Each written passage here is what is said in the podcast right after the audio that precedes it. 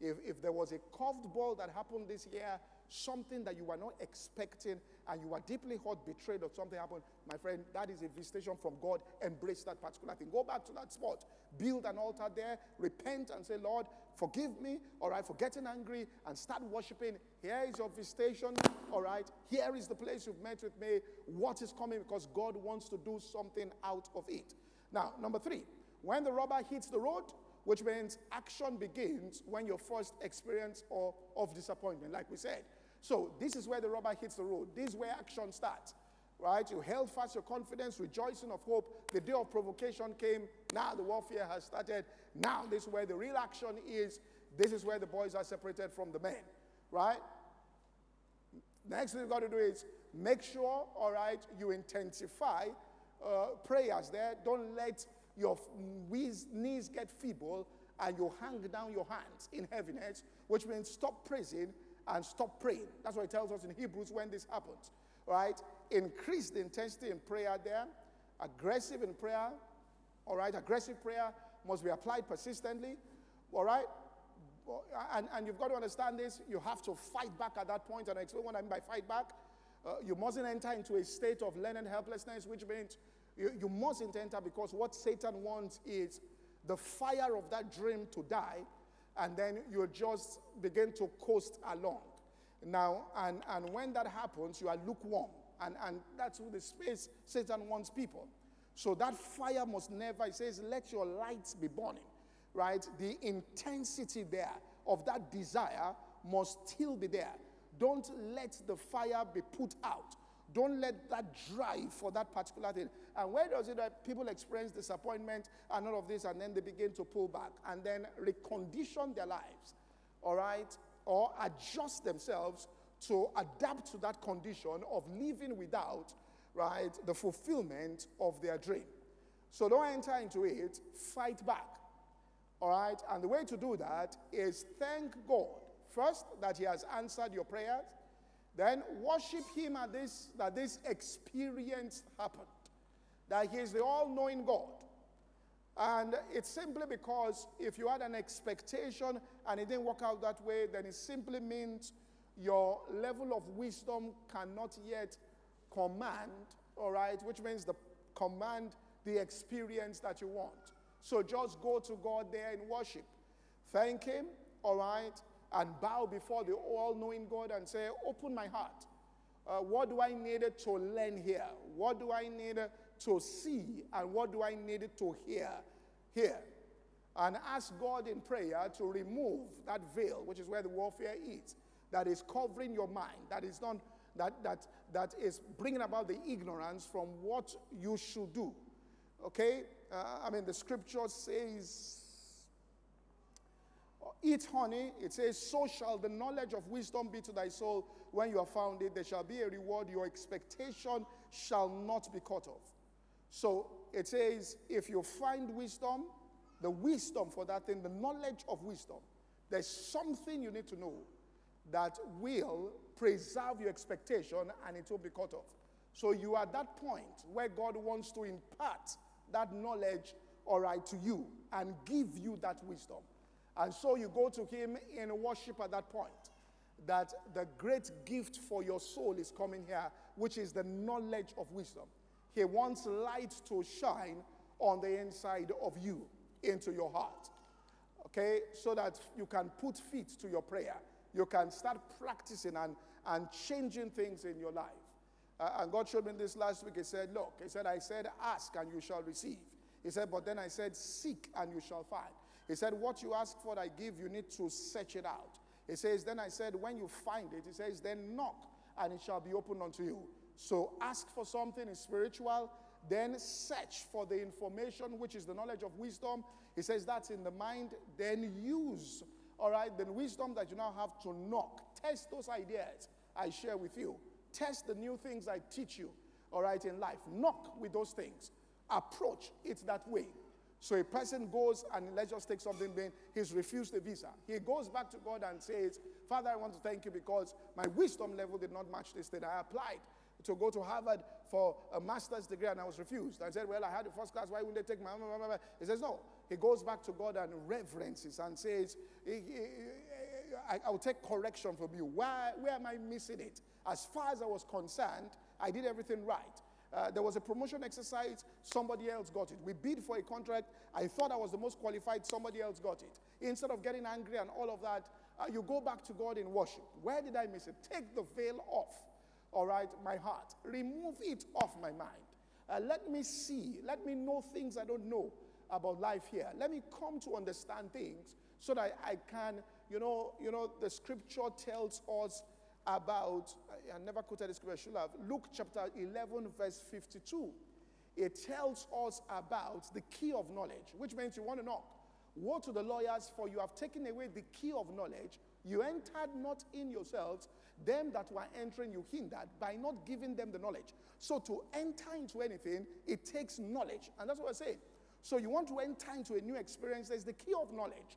When you find it and you find the knowledge of wisdom, then you go in that way. Uh, the Bible says in Ecclesiastes 10 15, the labor of the foolish man, weary all of, weareth all of them, for they know not how to enter into the city. They are laboring, they are doing everything, but, but they don't have the knowledge. They know not how, which means that knowledge is not there. So when you pray for something, God says, All right, I've given it now. Ask the veil be removed. Go and search for the knowledge for that thing. Go back and, and find out why didn't they take me into this university? Why didn't they take me into this course? Why did I ask him? Show me what I did wrong. So I will learn your wisdom. And next time I have an opportunity for this, and the next opportunity will be much bigger, I will approach, all right, this situation with this particular wisdom that you have given, and I will knock on that door and I cannot be denied. So, what do you do? We've said this. Your rubber hits the road. You get into that place where the pushback starts. Ask God in prayer, Father, I thank you. I've received this particular thing. Now, ask you to remove the veil off my heart, to remove it off my mind. Teach me your wisdom. What do I, what, what will I need to do? Now, there are two things you should do. All right? Open your Bible to start reading to understand spiritual laws. But then get yourself maybe three books to the end of this year. Books that have to deal, do with what you are, you, the, the, the, the, the, thing that you are believing God for, that institution, that area, all right, that, that place. Uh, go, go and get books about that particular thing. In any industry you are operating in, there is always what is called institutional knowledge gained by organizations or individuals, translating historical data into useful knowledge and wisdom. Seek out that, read it, all right, as you are praying, and then you will find the ideas. You will find things you need to change. Then get yourself a small notebook because you are not reading to know, you are reading to change your practice. So, any idea you get, right? You quickly write it down. Action, which means you are studying now to find out what to do, so to know what to know. You're not studying to, to say something somebody else knows, doesn't know, to show you know. No, what am I to do? What have I learned today? At the end of every day, what, what did I learn today that could change the way I do my things? Which means I'm leading a team, all right, as a leader to bring about something. What, what can I do all right, or, or, what information can I put into that team that will make us act differently? How, do we market our products differently? Uh, things like this. Search for it. All right, I'm telling you, this was killing Christians. They pray, God, but God says, search, find the knowledge there. A, a doctor was telling me this week in England, all right, medical doctor was we were talking about this, and he said to me that somebody had, I can't remember when they arthritis or something, and the person had been praying. They just changed their diet. And she started searching the internet. Finally, she stumbled on the right information, changed what she was eating, and she's perfectly healthy. Everything disappeared. And, and, and he was telling me this because I was telling him that, look, there is no law, all right, that we have embraced that is still not. Uh, can, cannot still be redefined, or you, you can't even go deeper It, it, may, it may be applicable for 80%, but just there's just this 20% it doesn't work for. Life has shown that. Even the laws of Newton, they, they readjusted it. So the, the more you find out, the, it's almost like God is removing layers, all right, of, there. You're going into wisdom and readjusting things. And I said, and I said, look, eh, that's how you go about things. So you have the book there, you read the Bible, you study the Word of God, but I have three books that you will use to glean. I'm telling this what Christians have glean information out of it. But to glean, all right, information, to study in order to be able to, right? And the information you get, you must execute, which means you pray, you get, because you've received, when you seek, you will find, right? Once you pray about something and you start searching for it, you'll find the information, guaranteed. You knock with that information, you test the idea, doors start opening for you. Now, the information is there. Seek, all right? God, seek for that particular thing, right? Which means pray about something, let it register in your heart. God has answered your prayer. Then go and search for the wisdom. Find out. Oh, what can what can be done here? How do we approach this? What, what do we do? Okay? I mean, you say, well, I applied there, uh, let's say to Harvard, they didn't take me. Now, you, you just might not know. Maybe then you say, God, all right, where did I miss it? Suddenly one day you're just somewhere in a conversation with somebody, and the person just tells, says that, you know, you know, like someone told me, someone says, you know, you know, ah, the reason why they took me, like someone said in this church in Oxford, was that he mentioned that the real thing, and that's what all his professors were concerned about. He said, and today he got a top job in McKinsey. He said, and that's what his bosses were asking him about. That in his CV he put, he was one of the first, he was one of the uh, in the leadership team in his church for the YPB, which is um, Young Professional Business and Boot Camp, and they used to take brilliant students. He, he, said when he got into Oxford, the professors called him aside and said, In all of what you said, you got first class. He said, That's not a point. What is this thing you said you were doing in your church? He said, That's the attraction here. Sit down. Come and lecture us on this thing. How do you gather 500 people? He said it was church matter. Now, you might be filing and say, I got first class, I did this professional course, but what they are looking for is that I was an usher. Ah, but you, to you, it might not mean anything to you. But to them, now, if you just write, I was an usher, that is, that is not the way to write it. You understand this? There's a way to write it that will communicate the value. Do you get what I'm saying here? So you might have presented, I mean, I've shown you here that when Elijah was angry and the king wanted to arrest him, the first person went there and said, Come down. The king wants you. Elijah said, If I'm not a man of God, won't this happen? Fire consumed, dead. Second man came, approached it wrongly, died. Third man came. He got there, he knelt down. Oh, man of God. And when he finished that, it was God that spoke. Listen, if it was that, Elijah just changed his mind. Then God told Elijah, Come down. Which means God always wanted Elijah to come down but the approach had to be right. Are you following what I'm saying there? Now, you know, sometimes we, we don't, we, you know, we, that, you, I mean, when they wanted to get Solomon to be king, eh, they had, the mother had to arrange with the prophet on how to approach David. He said, You go in first, and as you are saying, then I will come, so that David will get the matter that something is happening. So there's a way in which they presented it. Is there in the scripture that the presentation, all right, of that particular thing all right, uh, can have an impact, right, on the minds of people. So God teaches you his wisdom there uh, and brings it about. Now, let me just say four things. Put up the quadrant here. And these are the four areas, and I'll close with this, that you need, all right, to look at. Okay? Now, because any house divided against itself cannot stand. So you are reaching for something, right?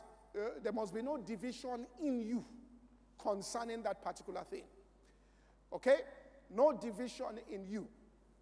Now, the first is your words, which means you mustn't say anything that contradicts what you are reaching for. So, you are reaching for something to the end of the day, you must not say anything that contradicts it. You don't say things like, you know, you're praying for something and get into a conversation and say, well, you know, ah, Nigeria is so difficult, man, it's so tight.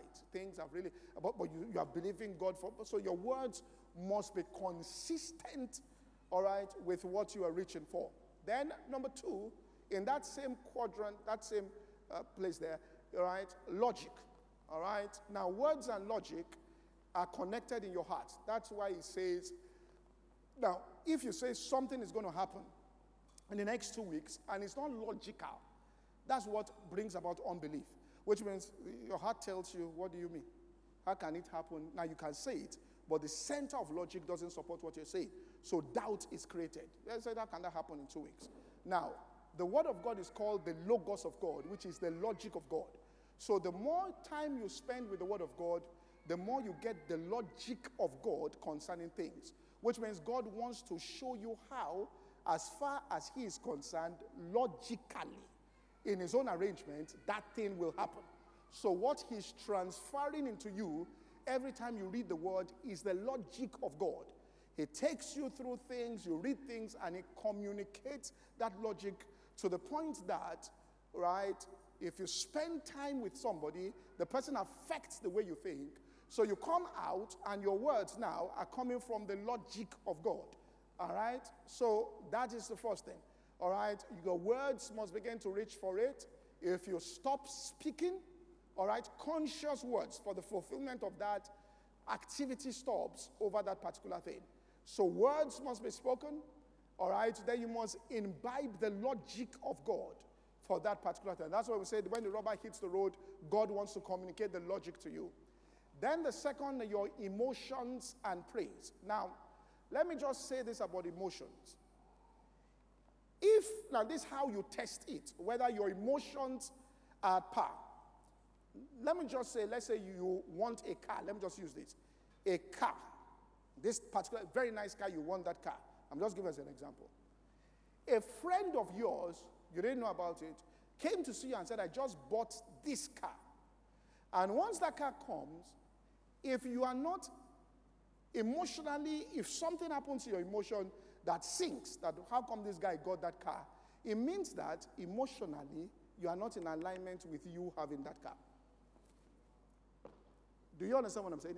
It, it shows your emotional state. Now, you might want it, but emotion, that's why I said that forgiveness is a very powerful thing. Praying for people is very powerful because then you bring your emotions in alignment with the progress of others. And, and, and when we say, as a man thinketh in his heart, so is he, go and read that scripture. It says, when you sit before somebody, says, eat and drink, but his heart is not with you. As a man thinketh, what he's saying is, as you think towards other people, so are you.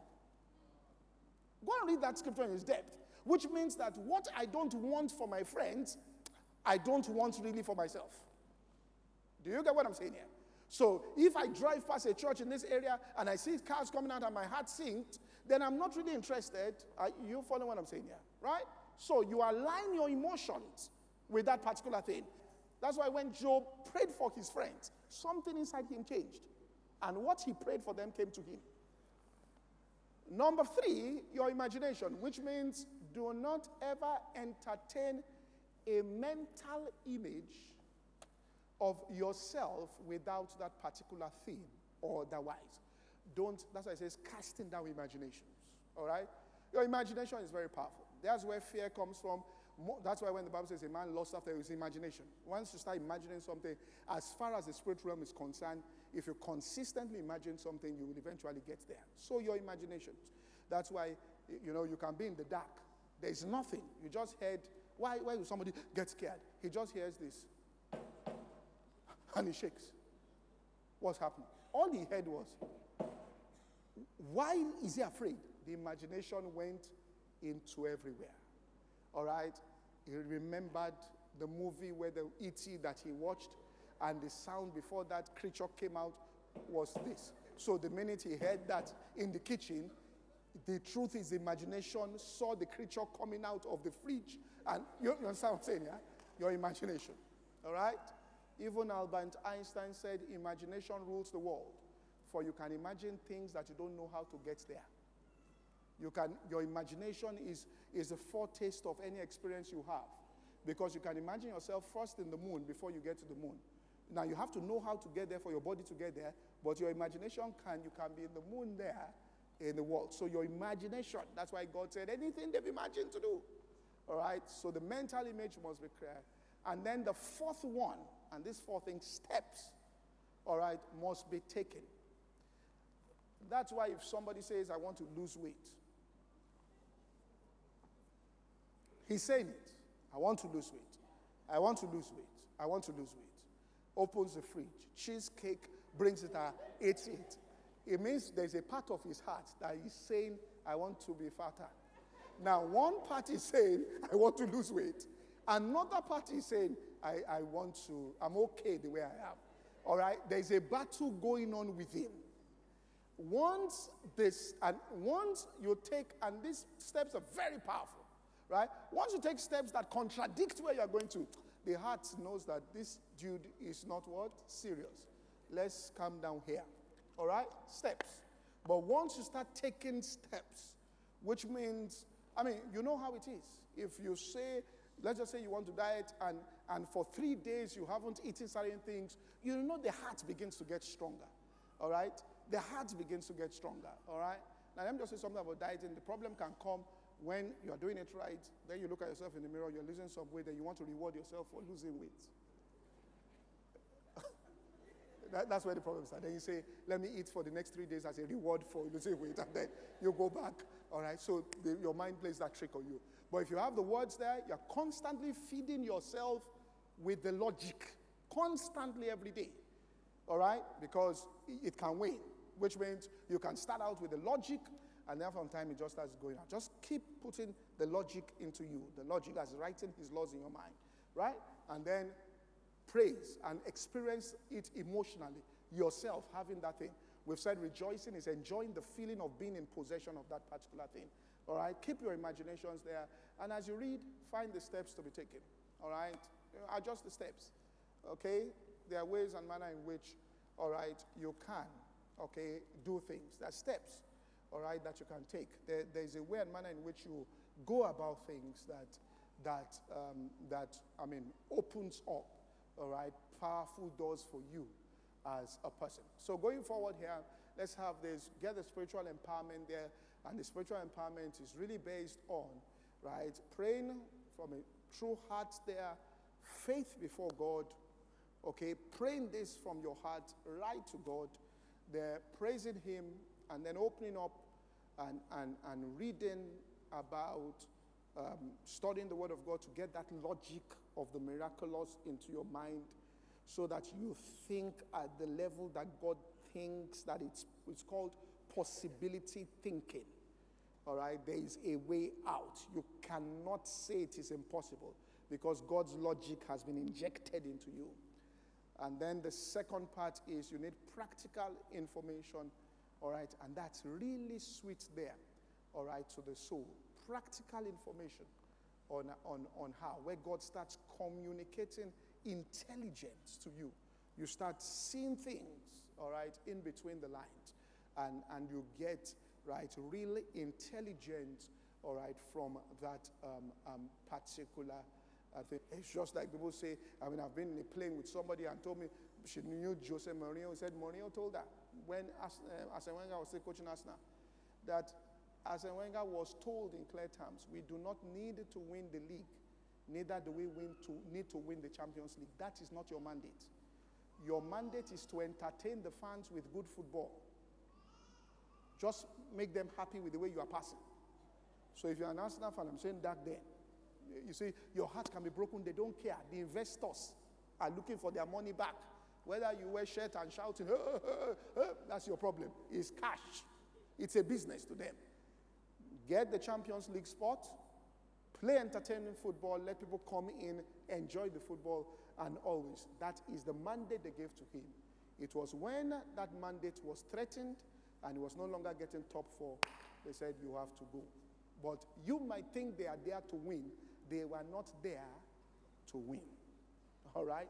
Some other people are there to win, all right? But some people are there to entertain. So they will tell them when you are playing, you can. That's why Arsenal people they raise the ball over. You know how they used to play, raise it over somebody's head. Hey, hey, hey, hey.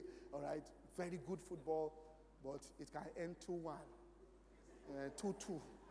All right, then you struggle and make top four last minute, so you're happy. We are playing Champions League. The Champions League was never won but at least you are there. All right? And people were having heartache, eh, even stabbing themselves. But the investors were carrying money to the world bank.